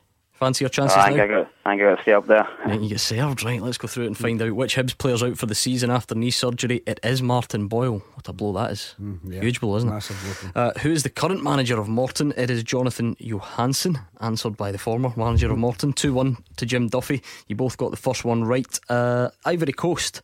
That's where the new boy Bayo is from. So it goes 3 1 to Jim Duffy. You both knew that Lawrence Shankland kicked off at Queen's Park, so well done. 4 2. Arthurlie, Mark Guidi? Barrhead. Yes, they are from Barrhead. Well done. So uh, 4 2 still. Allan Johnston has left them Fairmont. You both get that right. 5 3. Um, this was a, a, confusing question. Any of the teams have been in five Scottish Cup finals. You had Falkirk, Dunfermline, Dundee, or Renton. There you go. You come back a bit for that one, I think. Uh, not not Celtic, incidentally. And Timothy Weah's father is the president of Liberia. That just meant that you stretched your lead, Jim Duffy. So a six for you and a three for Duncan. Hardlines, Duncan. Right, no worries. Cheers. It's going to have to be third time lucky for you. Give it a go some other time. Aye. Right, right. Good man. Right. right. you can still call as always 0141 951 1025. Jim and Mark are still here, um, but I'm pleased to say we're joined by Celtic's head of youth academy, Chris McCart. Chris, how are you? Thanks for joining us. Very well, thank you, Gordon. Uh, let's just straight into it then, kick off. How do you rate the, the, the current success of Celtic's youth academy? Is it in good health? It's in very good health, and our stats would probably back that up, if you mean. Our main purpose as an academy is to develop Champions League players, and over the last 18 years, we've had um, 19 no academy players play in the group stages Champions League. We've had 55 players make their debut uh, from the academy during that period. And there's 180 players in total um, no playing professional football that's come through Celtic's mm. academy. One of the biggest challenges no, for the academy is that they can get opportunity. It's that sustaining it and, and against you no know, international players, acquisitions no coming in. So that's always one of the biggest challenges for any youth player at Celtic. What does success look like then for, for the Celtic Youth Academy? Is it, is it all about the the number of players that get, that get into that first team? How do you define success? Not success in various ways, but obviously, the, no, as said, that main purpose is to get there to the first team um, as the first stage then obviously you know, if a manager can select you in a Champions League game, it means that he trusts you uh, technically, tactically, physically, know you know your game knowledge in every aspect of the game. Um, so, in other aspects, is that holistic approach. No, so it's not always just about the player; it's about developing the person. So that's success as well. Mm. Uh, I mean, just before the break, for instance, you you would have had a Celtic team essentially which had Tierney, Forrest, McGregor, Ralston, Johnston, and at the same time. How much how much pride do you take in, in seeing that at a first team level? I think everyone that works at the academy takes you know, a lot of pride in that and what the, the players have achieved. I said one, one of the interesting facts you know, about you know, the players, you know, James, Callum, KT, Jack Hendry um, as well, Michael and Anthony, is that they were all at the academy at nine, ten years of age. They come in at the junior uh, academy, come in under Martin Miller and that. So there's something there. These six players are now present, you know, have come through you know, a long stage, part of the culture, part of the footprint Uh, and know and coming through know with the club values. How how do you better that? What's the next stage? Because I mean that technically that could be half an outfield team. But Celtic are obviously a huge club and they want to try and, and sign players from elsewhere. What what are the aspirations? I mean, can you ever aim for a, a team full of youth academy graduates? Is that I mean, is that just is that too much? Well, the last time we won that, we won the European Cup in 1967. So come back a bit. Yeah. Um, I'm, I'm, interested to know about the, the, relationship at the club. What input does Brendan Rodgers have? He's got a massive influence. All managers have had you know, have been have been excellent. Know, they've been great to work with. Know, but Brendan, he's brought this learning, know, this development, this coaching type environment, know, to the club. He takes interest from our under 12s, you know, our junior academy, know, all the way right through. Know, any coach can go in Chappie's door. He'll give them time. Any parent um, it's not always the best players. No, there's a difference to him which uh, has really benefited our academy. Has he been quite hands-on, getting involved regularly? Constantly, and uh, through said one of his great skill sets is communication. And it says not only just on a daily basis, but he would have in services, know, with the, know, the, the staff, and he has that on a regular basis. What type of incentive is that for a, a young academy player then not only to look up to a, a Forrest, a McGregor, a Tierney, but see the first team manager taking interest. Is that is, is that the incentive for them to try and, and kick on and ultimately make that, that, that first team slot? Yeah, you've got to remember our manager's background was academy football. He started off you know, as an under nine coach. He worked his way through academy, so he, he knows what academies are all about. Know, he knows the work it's involved with the academies, and it's know, it's important to him. It's also very important for the club. Know that the academy does very well and, and certainly the manager promotes that. How important is a is the structure so that that you know lasts years. For instance, I'm, I'm, I'm assuming you correct me if I'm wrong. Brendan Rodgers won't be your boss. How do, how does that work? Who, who do you answer to? What's the the separation of powers there to ensure there's a, a continuity throughout the place? Yeah, well, I, I'm in a very fortunate position that for football, I would answer to, to the manager, and for the business side, I would answer to Peter. So, in, in, no, in the daily basis, I speak with the manager and I speak with Peter. Yeah. Strategy is a big part of Celtic um, there, and, and, they look to put no an excellent structure in place. And are you able to, to ensure continuity in the sense, like, um, I mean, does it does every team mirror the way the first team plays? Or is that is that an idealist approach, or does that actually happen? No, that, that does happen, but there's an aging stage, no part of that as well. No, I said from then, you no, our under 20, once they start playing 11 sides, we know the same principles as the first team, but it's just that aging stage and what they can achieve and do. But the manager likes the reserve team, no under Tommy McIntyre, and under 18s, no Michael O'Halloran, Greg Robertson. That they, they they play in the no the same way to the first team, very similar. But mm. again, it's all about principles, it's all about the philosophy, and he, he wants it seamless throughout the club. Mm. Jim and Mark, you'll be no stranger at this time of year. We always try and look a bit at sort of mm. youth football, grassroots football, whatever it may be. And the reason that it's so important because Chris has read the stats, it can be an incredibly good business tool for your club yeah. if you can make your own players. You don't need to buy them, mm. um, but also that emotional thing that fans have. There is there's nothing better as a fan, and this goes to fans of all clubs. Yeah. When you turn up on a Saturday and you hear it, it's one of our own, isn't that's that's yeah. the idea? Yeah, I mean we hear you know people singing Harry Kane, all this kind of stuff, you know, but I mean, take take the football side away. I mean, there, there's a minimum fifty million pounds worth of talent there coming through the ranks. Just minimum. I mean, you could you could be anything from fifty million, double that possibly. But you know, the the fact is that you know Celtic have always been renowned for promoting the young players, as, as, as Chris says, all the way back to the, the 60s and, and, and that. So, you know, they've always been renowned in the style of play. The thing I was going to ask Chris is obviously, you know, you said that that 18 years of that academy, but with, with all the various different managers come in, how does that structure, or does the structure change at all when the manager changes? Because, for instance, if a young player, for instance, at this moment in Kieran Tierney, is playing in a certain style under Brendan Rodgers. But if Brendan Rodgers left, another manager comes in, says, "Listen, we want to play a, a slightly different way." Does that impact, you know, your coaching structure within the academy? No, but it's it's wise of us to, to take on board you know, the the, the, the know the, the present manager's you know, philosophy. Mm. I think the best academy manager is your, your first team manager. no, so when I first came in, it was in two thousand and eight. Uh, Gordon Strachan was the manager. Then it was Neil Lennon, no the Tony Mowbray, no Ronny, um, and no obviously no our manager at, at present. So it's, it's important at that time that you build up a good communication. It's the academy's got to push them up but the first team have got to drag them as well, if you mean. So you've got to get that connection. Without that connection, and, and that's what a lot of clubs is missing, if you mean. And it's, it's my job and all the academy coaches you know, to work and make sure that you know, we're part of it and part of the philosophy.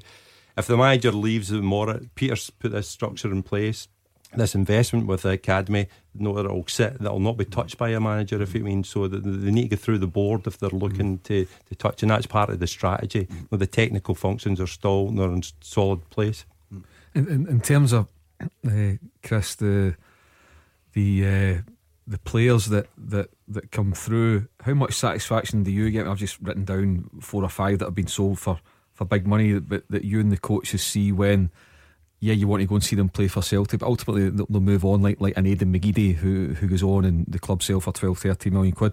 What kind of satisfaction do you get for that when you see the boys, you know, go from Celtic, make their mark, and then Shaun Maloney goes down to the English Premiership, etc., etc. What does that get for you? Yeah, uh, that's what I said to start. There's, a massive pride, in, in the work in which I said I came in 2008 but the work put in before with you know, the, the academy managers know before that, you know, the, the, there's a lot of credit there. I was very fortunate you know, that I was asked by Tommy Burns you know, to come in to be Tommy's assistant you know, in the first place. And then, you know, due to his illness, I end up taking taking over.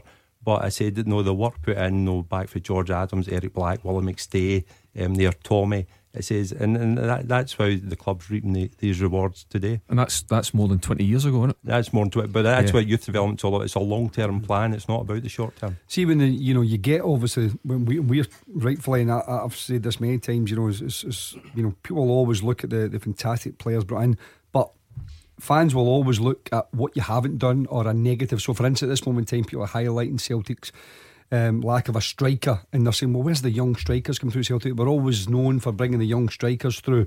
So when you get that, do you get um, a remit? Listen, you know, let, let's go and let's target this area. This is an area where we haven't quite, you know, found that that top class young striker coming through over the last few years. Do you do you go to your coaches, your scouts, and things like that, and say, "Listen, this is an area we need to try and focus on," or do you just think, "No, no, listen, this will come eventually," and just leave the system as it is? Yeah, no, it's, it's both. You know, we, we speak with the scouting department, you know, with William McStay, mm-hmm. and that what, what we're looking for regarding the profile mm-hmm. of a player. But obviously, I was listening earlier with Jack Aitchison, mm-hmm. no getting the Jack was the youngest yeah. player uh, not to play for mm-hmm. Celtic, mm-hmm. but he was also the youngest player to score. Mm-hmm. Um, no, obviously with his debut, mm-hmm. um, he's had a difficult couple of years, yeah. but he's massive potential, mm-hmm. Jack, and one that we think mm-hmm. highly. Michael Johnston is obviously can play through the middle. He can play wide.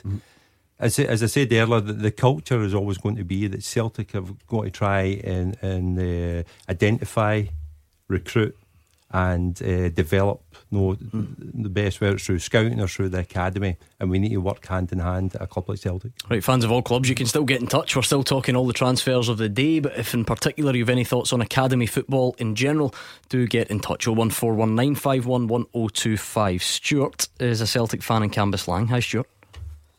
Hi guys, how you doing? Good, thank you. Yeah, I'm just I'm just calling up uh, just in terms of the the Celtic uh, transfer market just now.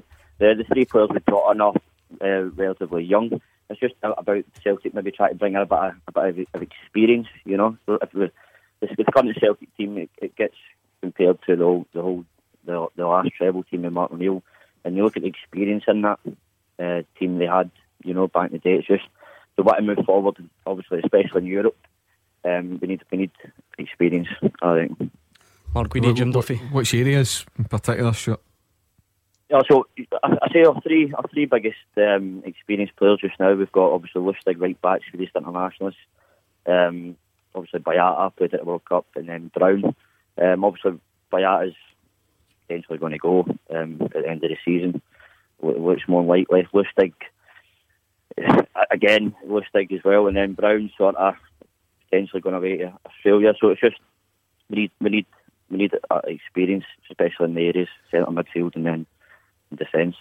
I, I think we said the, the certainly a priority appears to be for the, recruitment staff is identifying uh, a first team right back, somebody that's going to go in and, and, and give them 40, 50 games and, and be part of a, a title winning team and making a mark uh, in Europe. So I think that's an area that's been identified for quite a while. And you know, as I said, I wouldn't be surprised if that area is filled during this this window. Um, Scott Brown, I don't know Scott Brown's going to stay or not if he does, I think it's good for Celtic. If he doesn't, then you know I think we've we've seen over the past couple of months what Callum McGregor can do in that role.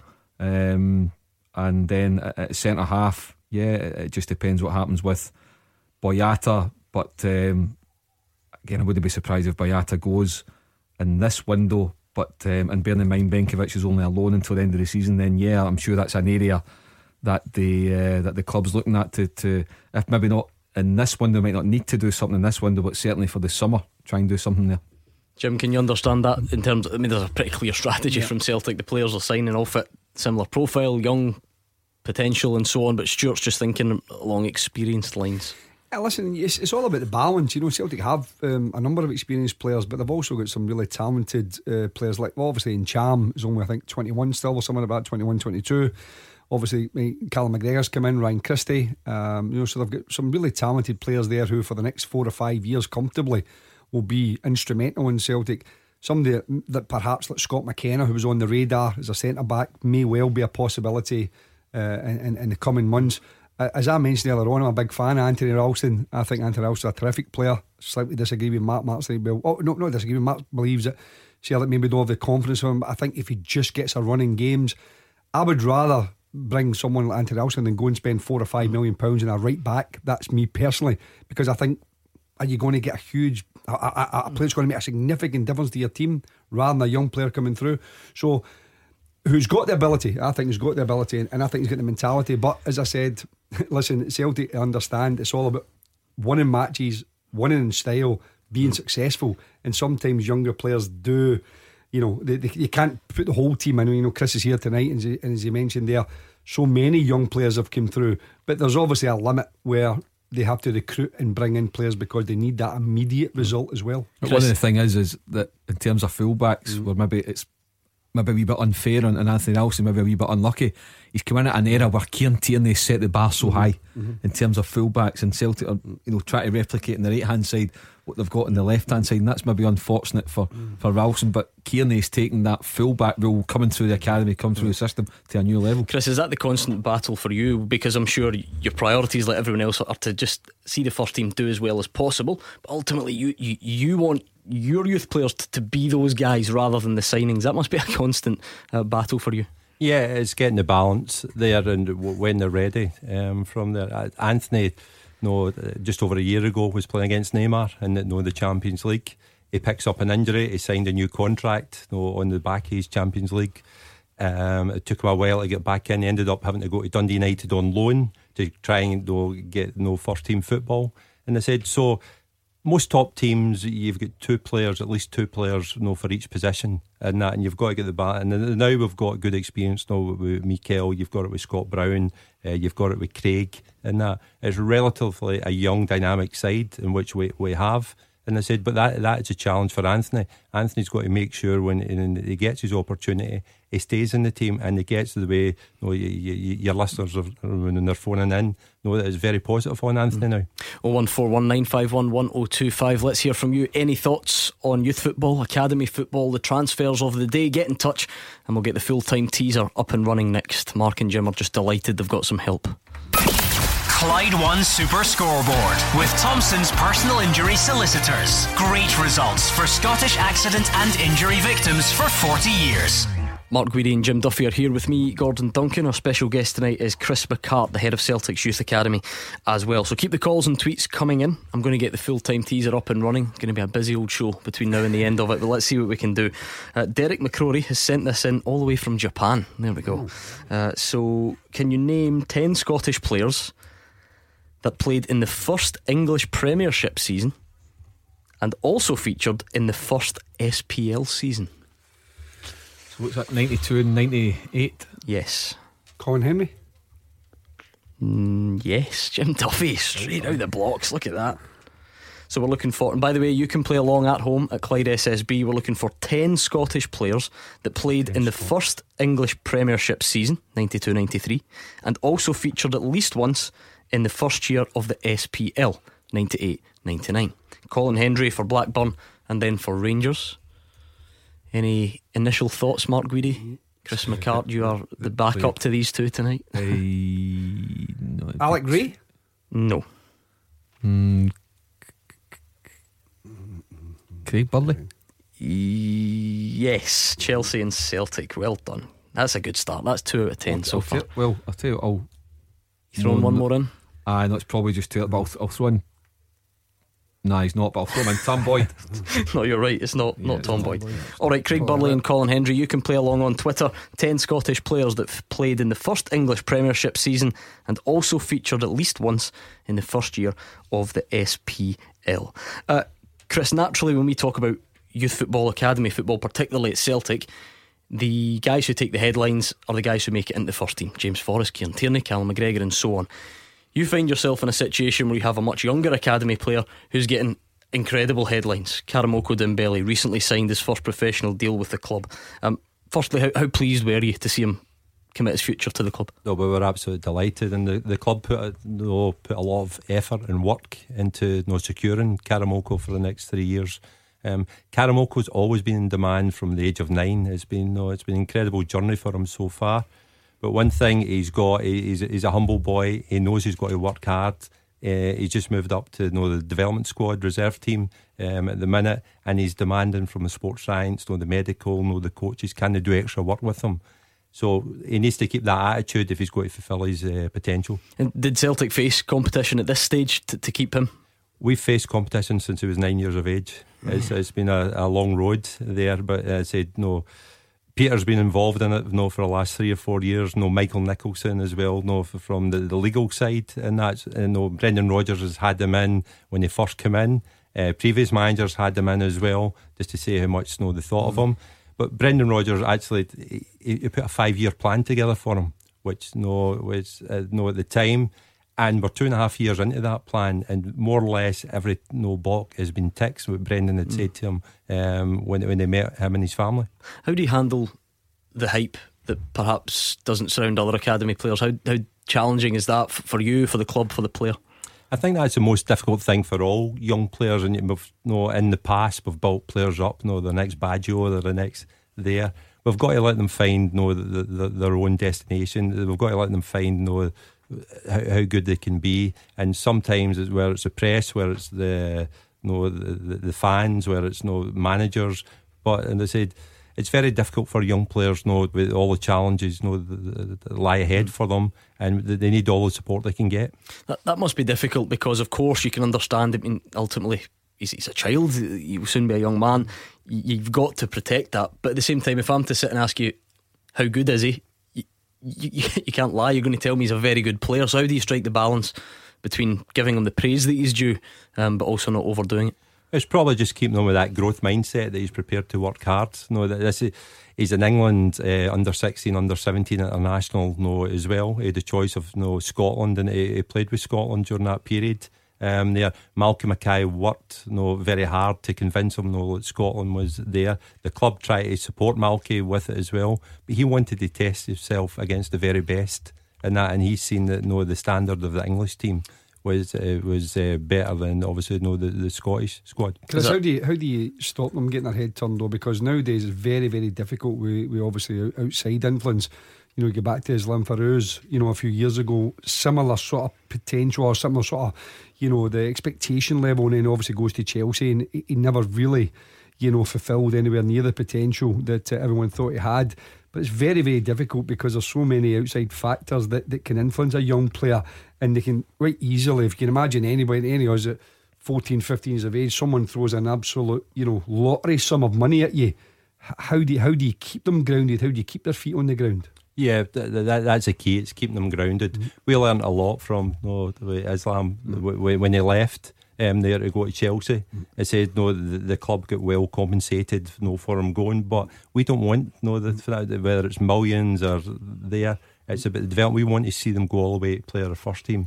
So you said you learned a lot from that situation. So what have you, or what did you learn that you've put into place to stop a similar scenario happening with young um, Yeah, that's what I'm saying. With Peter Lawwell getting involved at an early stage, every manager getting involved with at an early stage you now find that you John Viola on last night, you know, on this programme. Agents are now starting to you know, get involved in you know, younger age groups. And then when you've got you know, a real talent, then agents then start to get round, they start to fill their heads. Parents then, we're very fortunate through excellent communication. His family are really grounded, uh, Karamoko's he you know, and the family keep him in mm. check mm. as well. And if we have any issues with him, no, we've built that rapport with the father. We've built it, no, with the, the family, the sisters. Is he at the school? Is he, is he... he was at the school, sitting in so school as well, come well, through. Yeah.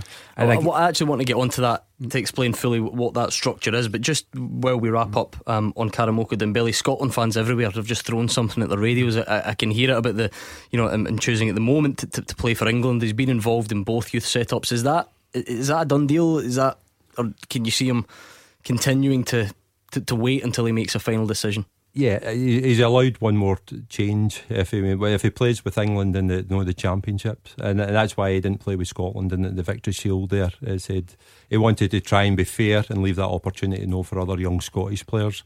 Um, but hopefully, we can convince him uh, know that he should be choosing mm. Scotland, and certainly from a club perspective, no, we want him playing with Scotland. I think we need to start some sort of campaign I think that's what we should do in the new year. Um, I mean, this this sums it up. So Mick is on Twitter. He says, "Ask Chris, please," and then he's put in capital letters. How good is Karamoko Dembele? What would you say? Yeah, it, we've got to give him time, and that's what I said earlier. We we can label these young players, these young talents. It's about hard work. It's about dedication. It's about trusting in the, the plan that he know that he agreed to, he committed to, and that's one thing that Brendan Rodgers mm. wants young players to commit to. No, he always says if there's 48 hours in a day, people will still find excuses on there. He doesn't want excuses from it. He wants them committed, and part of that is mm. hard work. No way, he's technical, he's physical, and he, he's tactical. What are his main strengths for anyone who hasn't seen him play? His main strengths would be his, his skill. You know, he, he can move and that excites people. He would get fans off you know, the edge of their seat, the way, the way in which he can play. He's still very small at the minute, and I said that he's now, you know, just with the growth years, you know, just about to, you know, kick on again. And it's similar happened with his older brother, uh, Siriki, who's at Peterborough just now. So I said, Karamoko, it's just about keeping him grounded, keeping him on the, you know, the right path and mm-hmm. keep giving him that support that he needs. Yeah. With all that in mind, then you talk about the plan. It's years of hard work. It is well underway. How confident at this moment are you that one day he goes on and, and stars for Celtic's first team? Yeah, I think every young player needs some luck along the way. No, he need, needs to stay clear of injury, but you know he, he's an exciting prospect and one that um, there's a pathway for him. But also as well, he's got to earn that pathway. It's not just going to be given to him. Mm. So I said, and that's why I keep on going back. No, no talent without hard work, no, is is a waste. And am I right in saying has he got a younger brother? In the, the academy system yeah, as well, he has. He's got he's young coming through again, young Hassan. So I said, so you got an agent yet? all over him. 0141 951 1025. Any more on the teaser quickly? Gordon Durie? Yes, Tottenham and Rangers. Joe McLaughlin? No. Dan Jackson. I like Chris's style. He's just sitting quiet in the corner, leaving you two to the donkey I'm work. waiting to come on a bit of information, Chris. Come on. Dan uh, Jackson. No. no John Spencer. Yes. Yeah. All right, that's a good start. 10 Scots that played in the first English Premiership season and also featured at least once in the first SPL season. Craig Burley, John Spencer, Gordon Durie, Colin Hendry. Let's speak to John in Thornliebank. Hi, John. How you doing, guys? All right? Yes, good, thanks. John, what's on your mind tonight? Good. Yeah, what it was, guys, is um, I know I know we're talking about um, youth football, and obviously I, I'm I, I'm a Celtic fan, so you know I'm, I'm really pleased that there's youth players that are you know showing talent, um, and they're obviously going through the um, the Rodgers system uh, to you know make the first team. My point was, guys, in relation to uh, injured players. So I mean, first of all, you've got um, obviously two players that went out against Dundee with uh, cruciate, cruciate knee damage, which was uh, Arzani and uh, Kouassi. Um, and obviously, you know, how do they slot back into the team first of all? Um, and then we also have the point of, um, you know, likes of Nir Bitton, who, you know, we don't know what's what's happened to Bitton. Um, you know, he, he is, you know, as we know, like a centre half or you know, he can play in that defensive role. Um, so I think all the Celtic fans are wanting to know uh, what's happening, Beaton, as it were. well, uh, Jim Duffy, there's a lot. Where John is right, there are a lot. Celtic has a big squad. That's no secret. Brendan yeah. Rodgers has spoken about it many times. Well, first of all, Daniel Arzani was on loan, um, so therefore he'll go back to his parent club, and then and then they'll assess his injury. So he first he'd have to be fit, playing back playing again, and then who knows whether Celtic would take him back again at, a further time. Um, you know, depending on who who they've got uh, currently in their squad. Um, Kouassi, uh, again, young players injured, and it is difficult when you have a long term injury. When you go out for a number of months, you know, clubs can't wait. You know, they, they will do everything in their power to support you. You'll, you know, the, the the manager will try and make you feel as involved as he possibly can, but ultimately he's got to focus on the boys who he has, and you know they can't stand still. They can't wait on someone becoming fit. They've got to then go and either bring someone else through, like we are talking about from Chris from the, the ranks, or they go and recruit and bring someone else in, and that can put you on the back foot.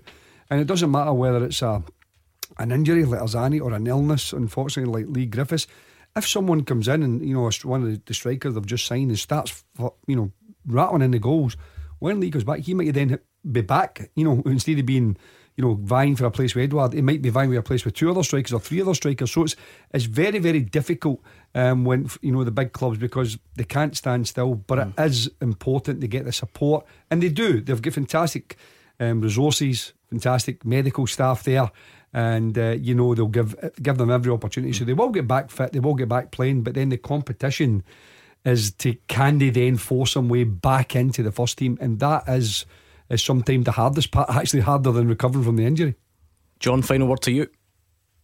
No, I, I agree with that. Um, it was just, it's just obviously, you know, one of these things that you know Celtic have had, like you know, a few players. Like there's an example there with Tom Rogic, fractured hand, um, you know, and you know the Socceroos kind of set up, uh, and then the other example was obviously Kieran Tierney, obviously, um, you know, got a you know hip hip problems, and then obviously uh, Odsonne Edouard uh, against you know carrying a small injury. So you know, we, we obviously want all our players back, but uh, we, we all the Celtic fans love to know timescales. Um, and again, obviously going going back to Bitton guys, I I, I mean, I, it's just an update on him. I just I don't know if is he still in you know the, the setup for you know coming back from injury or what what is this? I I Chris, is, he away, is he away just now, Chris, with the first team? Yeah, he's, he's in Yeah. Dubai just now. He Mhm. actually played two reserve games before he left as well, and I think uh, I think it was seventy minutes, you know, Mhm. in one of the games against Hibs um, recently. So it's a big boost for the squad, you know, getting the quality of someone like Nir back. Hopefully that answers the question. John on Twitter, Lewis says, "Can I ask Chris who he thinks is the most? A good question. Who, who's the most underrated player in the academy? We hear about Karamoko Dembele and all that, but are, are there others that we don't hear about that we should look out for?" Lewis says on Twitter. Yeah, the, the, there is, uh, but it'd be unfair to mention Yeah. them at this time and highlight the, the, the stage. But there's a lot of hard-working players who do go underneath the radar, and uh, it's actually a very good point because not always the, the again I quote Brendan Rodgers. He likes the silver medalists. No, he likes the players that's just underneath the radar, just working really hard away, and he thinks they've got a better chance, no, eh, coming through. And when you look at the players, no, like uh, every player that's playing their first team just now, you've got a story. No, KT couldn't get into the Victory Shield team at under 16. No, Scotland's under 17. No, at th- that stage, he was thinking the Isle of Man, whichever. When uh, Scotland played uh, Holland in the semi final the under 17 uh, European Championships, Celtic had six players that started that game. KT was playing with the B team that day against Ayr United and won a cup final. So it's examples like that are great for Academy. 0141 951 1025. Any more on the teaser quickly? Derek White. Yep. You're flying, Mark Beattie. I'll give you one more. Pat Nevin. No. Jim. I know this is a random one, trying to think of, but I don't know if he played um, when the Premier League's up, but Janino? No. All right, we'll get the Scots, answers. Scots. Oh, is it Scots? Oh, sorry, that is Scots. Oh, is it Scots? Sorry, I'm just that. thinking of players that started in the We'll first. get the answers next. Clyde One Super Scoreboard with Thompson's personal injury solicitors. Get the result you deserve. Talk to Thompsons.com. Into the final part of tonight's Clyde One Super Scoreboard. Mark Guidi, Jim Duffy, and Chris McCart with me, Gordon Duncan. And we've got work to do on the full time teaser. 10 Scots that played in the first English Premiership season and then featured at least once in the first SPL season. Craig Burley, John Spencer, Gordon Durie, Derek White, Colin Hendry. I've got one more and I'm well chuffing myself for Oh, are you? Okay. Aye. Scott Marshall. Yeah, you should be I think he chuffed. played one game Yeah. for Celtic and about one game for Arsenal. Yeah, that is one of them. So you're looking for well. four more. Jim Duffy, Nah, nah. Chris McCart, silence over that side of the studio. Okay, I'll you've got what, I don't think it's right, but it might be just left field. Jonathan Gould. yes, Coventry and Celtic. Well done. All right, three to go. well, Mark. Kenny is a Motherwell fan on the line. Hi, Kenny. Hi guys, how you doing? Not bad, Kenny. What's your Kenny. point tonight? Well, uh, uh, just before I go on my point, it must be Motherwell Captain's Week because I met Keith Lasley and I might a, a night out at the weekend, got a selfie, and now I'm getting the chance to speak to Chris McCart, so I'm overjoyed. overjoyed. What you mean is Keith Lasley got the chance to get a selfie with you, Kenny? He's telling That's all it. his mates. That's it. What's your I, I didn't realise he was so small. He's actually quite a small guy. He's shrinking with age. Maybe you're just very tall, Kenny. Oh, six foot four and twenty three stone, so I'm I'm I'm, I'm a wee bit, wee, wee bit bigger than Keith. Yeah, sound a bit bigger than him. Carry on. Um, no, I want, want to ask the question to Chris. Obviously, we, we- we've just talked about um, potential Scotland players, and um, only in the last year we've had the the Project Brave come on board. The question was to ask how much that's changed the youth setup system as it was before, and do the clubs actually work with each other to nurture talent for Project Brave? Because it's because it's an interesting th- thing to ask. The reason being is Chris is able to talk to you and tell you about what Celtic's objectives are and what they want for the players and how bringing on the young guys and all the rest of it. But in terms of a, a national viewpoint, we're all desperate to see Scotland get to some sort of finals um, to be able to cheer them on. Um, and it's just to see if, whether or not the clubs work together to, to nurture talent and, and push them in, that in that sort of direction. Good question, Chris. Yeah, the clubs work very well together. No, Project Brave is uh, obviously an extension of the Henry McLeish report when it came out, and it, Project Brave is really at the half time of it. They're no five years in there. One of the areas we're strong on is obviously between 12 and 17 years of age. We've always been strong, the Scottish teams there. One thing that Project Brave would need to look at is you know, is the next stage bridging the gap you know, between 18s you and first team, whether we're looking at loans, whether we're looking at uh, colt teams, and trying to give more exposure to it. And the other aspect of it, just going back to my early start about getting them in younger, know the know the players, and and this is what we've started to try and work on. Know, bringing in like five or six street football type, know, to the games program. We're not looking for subs at the younger age groups. Know, they're playing seven aside, eight aside. But beside that, there's you no know, a five v five, four v four to try and mm. create this entertaining type player, and that you've not got young kids you know, standing at the side of the park. But that is a vital stage, you know, between you know, six and nine years of age, that you know the formative years that, that we can develop them, you know, at that stage, and also bridging that gap, you know, between 18 and 21. If they've not made it into the first team, then how do we go and about mm. giving them more exposure to that? It, a lot of criticism for Project Brave would have come from perhaps um, and maybe I'm generalising here, smaller clubs who didn't have the resources to, to keep up with the demands. That won't be a problem for Celtic. So do you do you sympathise with those who found themselves up against it to, to conform, if you like, to the, the requirements. Yeah, and I think that's you know, Kenny makes a good point in the sense that you know, all clubs want to work together. No, it was know, the best for best, trying trying to create that environment. But there were clubs who needed support and help, and we know, I think we all understand that. But it was to try and better the game, know, with full time appointments at sports science, no medical, uh, no mm. administration, no around getting full time coaches, no in place and different there. So there's a great connection just now between the SFA, the SPFL, and all the clubs know, working. And I said, you know, Stephen Hamill at Motherwell's doing a fantastic job just now. And I said, but all clubs you know, are, are, working hard in youth development. I really think you know, the future for Scotland is bright and the, the work is going in just now. It's not down to Project Brave but it's down to know that the foresight of no owners, chief executives prepared to invest and prepared to know to back their academies. Hopefully that answers your question, Kenny. Thank you very much. On the phones, J- just on that then, so there are a number of things that, that happen simultaneously. So we know in this show, uh, well, we're talking tonight about club academies. That's when yourself and Rangers and, and Motherwell and Hibs and Hearts. Um, run their own academy structure. We've also got the Scottish FA's performance schools where they take pupils in and football becomes part of their, their curriculum. But, but Celtic has its its own version of that at St Ninians. Just explain a bit about how that structure works and, and, and, and why that's working for you. Yeah, this, this is our 10th year, um, Gordon, uh, with, with our partnership at St Ninians in Kirkintilloch. Know, the head teacher, Paul McLaughlin, has been there from the very start. He supported the partnership know, in, in many ways. It's a very demanding um, programme that we've put in place. Know, we've got 60 full time academy players in at St Ninians. These boys get up at six o'clock in the morning. They get picked up between six and six forty-five. They start at seven thirty a.m. in the morning. We provide them with breakfast. They then go to, their school. We provide them with tutors to do their homework. We, then dinner is put on for them. Then they do their training. They do nine coaching sessions per week um, there. But no, education is still paramount to, to everything. Their life's still important. But I said it's a massive demand on the parents and within the players. Now we're, we're seeing success on that, but if you look at individual sports, um, whether it's tennis, whether it's um, swimming, the amount of contact time and the amount of times they dedicate at such a young age. You know, why should football not be any mm. different? If you mean, and it's just trying to create this environment that we're leaving no stone mm. unturned, and just to say how, how best can we develop our young players.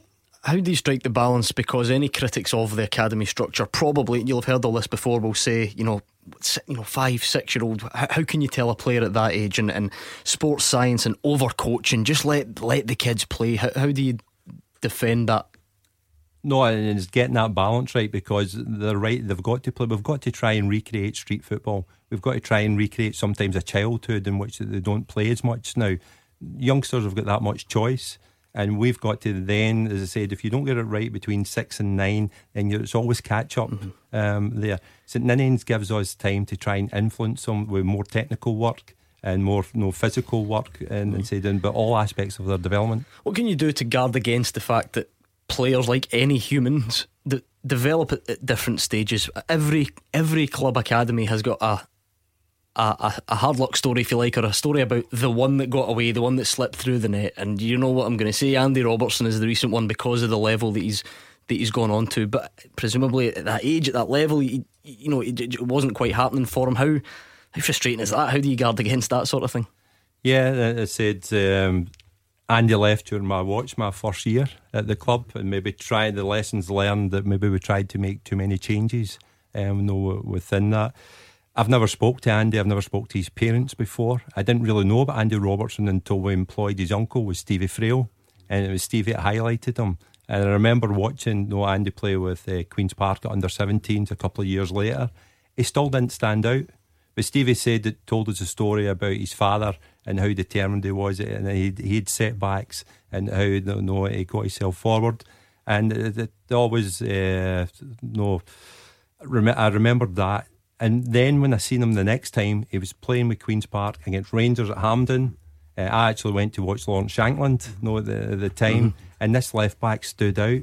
And you've got to give credit to like Jackie McNamara, and that he's the one that's plucked him out, you know, for Queens Park in that, and whenever they maybe have been watching him, and you know, he's took him to Dundee United, and he's never looked back yeah. on there. But it's one that certainly we regret, and it's whether it's down to you know not going through the growth years. That's it. Players do develop at yeah, different stages. You've, you've, you've, saved yourself yeah. a problem. Or what do you do with Tierney yeah, and Robertson? You've saved yourself a problem. One player develops, another player opens the door for yeah, another exactly. player, and Kieran Tierney comes through. If Andy Robertson's there, probably Kieran Tierney might move on because there's no pathway. And I always say that you can be the most talented. You can have a, a, young left back just now at 17 years of age, and he's going to be sitting saying, mm. "Where do I go?" Yeah, uh, we could do this all night. Time is pretty much against us, and you need three more answers on the teaser. Hey, Matt's got to be the man. Um, um, Allan Johnston. Nope. Will help you if I name De- the clubs. Derek Ferguson. No. Right, let's do clubs. This one should be easy. Man United and Motherwell. Brian McClair. Yes. McClair, right. Okay. Mm-hmm. Middlesbrough and Dundee. Middlesbrough and Dundee. Ooh. I, was actually thinking, do you think the team? Because I left. And there's an, there's an, this is an easy one as well. Oldham and Aberdeen. Or Paul Bernard. yeah. Aye. Middlesbrough and Dundee. Played with Derek White then. Middlesbrough. Oh, no, Blake. Um, You'll kick yourself on this one.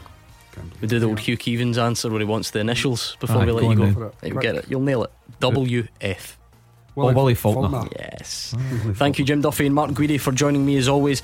A special thanks must go to Chris McCart taking time out to be our special guest in the second hour of tonight's show. Much appreciated. Great insight from Chris. Thanks for all the calls and tweets. We are back tomorrow night, same time, six o'clock, in the company of Mark Wilson and Gordon Dalziel. Uh, stay where you are, though, because Callum Gallagher is up next.